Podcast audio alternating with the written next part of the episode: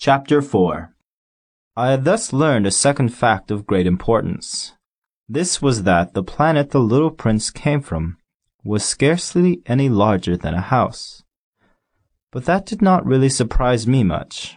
I knew very well that in addition to the great planets, such as the Earth, Jupiter, Mars, Venus, to which we have given names, there are also hundreds of others, some of which are so small that one has a hard time seeing them through the telescope.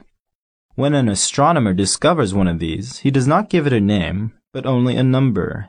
He might call it, for example, asteroid 3251. I have serious reason to believe that the planet from which the little prince came is the asteroid known as B612. This asteroid has only once been seen through the telescope. That was by a Turkish astronomer in 1909. On making his discovery, the astronomer had presented it to the International Astronomical Congress in a great demonstration, but he was in Turkish costume, and so nobody would believe what he said. Grown-ups are like that. Fortunately, however, for the reputation of asteroid B612, a Turkish dictator made a law that his subjects, under pain of death, should change to European costume. So in 1920, the astronomer gave his demonstration all over again, dressed with impressive style and elegance, and this time everybody accepted his report.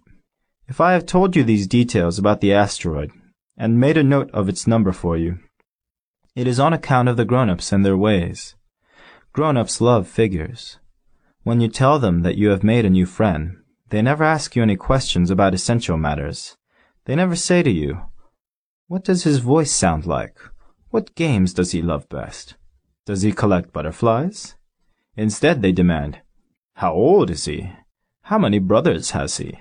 How much does he weigh? How much money does his father make?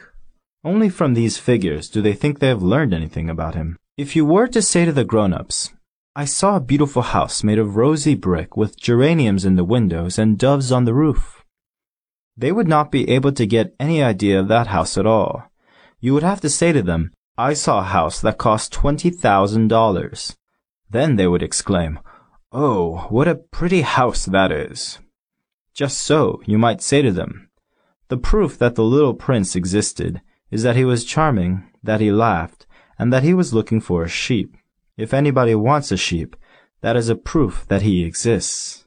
And what good would it do to tell them that?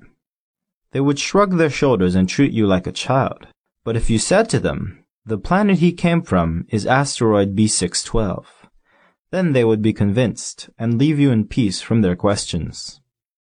They are like that. One must not hold it against them. Children should always show great forbearance toward grown-up people.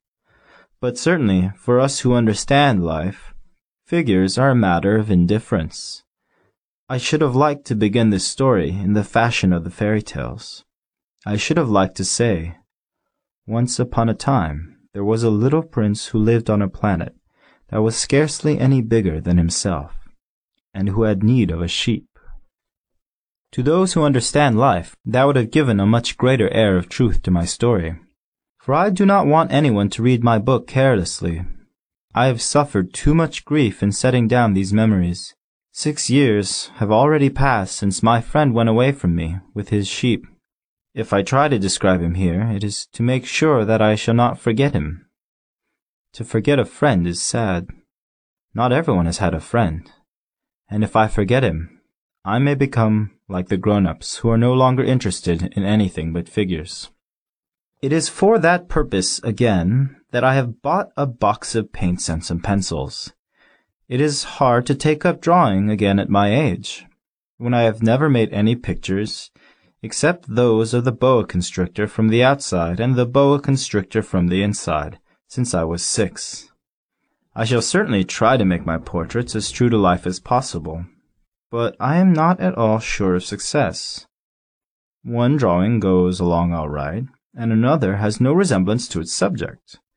I make some errors, too, in the little prince's height. In one place he is too tall, and in another too short, and I feel some doubts about the color of his costume. So I fumble along as best as I can, now good, now bad, and I hope generally fair to middling. In certain more important details I shall make mistakes also, but that is something that will not be my fault. My friend never explained anything to me. He thought perhaps that I was like himself. But I, alas, do not know how to see sheep through the walls of boxes. Perhaps I am a little like the grown-ups. I have had to grow old.